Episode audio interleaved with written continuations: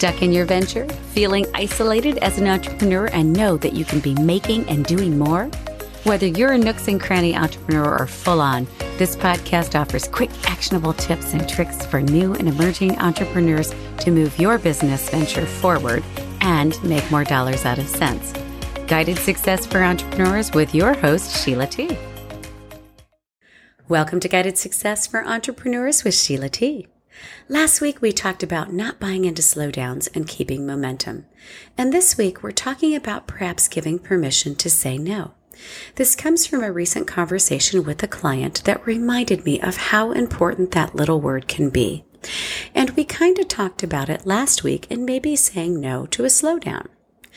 We hear most often to say yes. Yes to opportunities. Yes to engagement. Yes to risk. Yes to new. Yes to scary. Yes to out of our comfort zone and more. The Jim Carrey movie Yes Man depicts this benefit of saying yes to anything. And if you've seen the movie, there's more to the story of saying yes to anything and everything. Of course, saying yes to things opens you up to more opportunities and experiences, and saying yes doesn't let your fears make decisions for you to miss out. Fear can often present in a form of that little voice that says, I'm not good enough, I don't want to appear stupid, I'm not successful or wealthy enough, and can drive an avoidance of yes. And there is also FOMO, fear of missing out. So fear is a big obstacle in saying yes and sometimes saying no. As you mature as an entrepreneur and work to move into more business owner than operator, the power of saying no is as important to saying yes. I think it's Jim Rohn that said, learn how to say no. Don't let your mouth overload your back. And it's the same fears that can drive us to say yes when we should say no. So I know you're thinking, okay, when the heck do I say yes and when do I say no?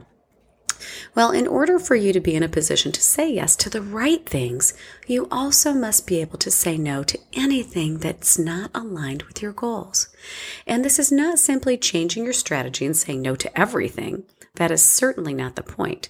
It is about guarding your most precious resource, your time and attention, so that you can devote it to the ideas, goals, and ultimate growth of your organization that are worth your time and attention. It's ultimately about prioritization. And this is also why, for those of you that have done work with me, we find the dollar value of your time, what your time is worth to the hour. Not because this is where you're setting pricing or any other particular dollar point in your business, other than to understand what you are giving away every time you say yes to giving your time and attention to something. You now have a measure, another point of consideration, and does make you pause to analyze does this align with your goals? Does this fit in your priorities? Steve Jobs said, It comes from saying no to a thousand things to make sure we don't get on the wrong track or try to do too much. And so many of us are trying to do too much, and often we end up with a watered down version of what we're looking to accomplish. The reality is, you can't be pulled in 10 different directions that aren't aligned with your business goals because you won't get there. And this is also why the work I do with entrepreneurs, the no fun stuff, if you will, helping evaluate the core of your business, the foundation is where we start. You simply won't be successful if you build your business on the foundation of sand.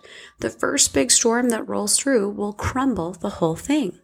You must know how to handle storms when they do hit, and with a solid foundation, it's a heck of a lot easier to recover.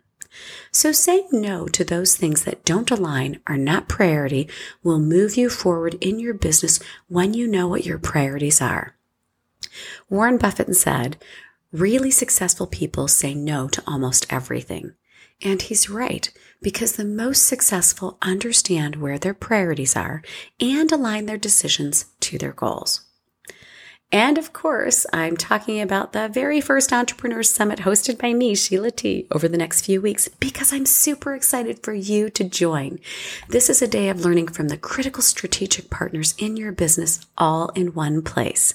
So mark your calendars for October 21st, 2021 in Mesa, Arizona.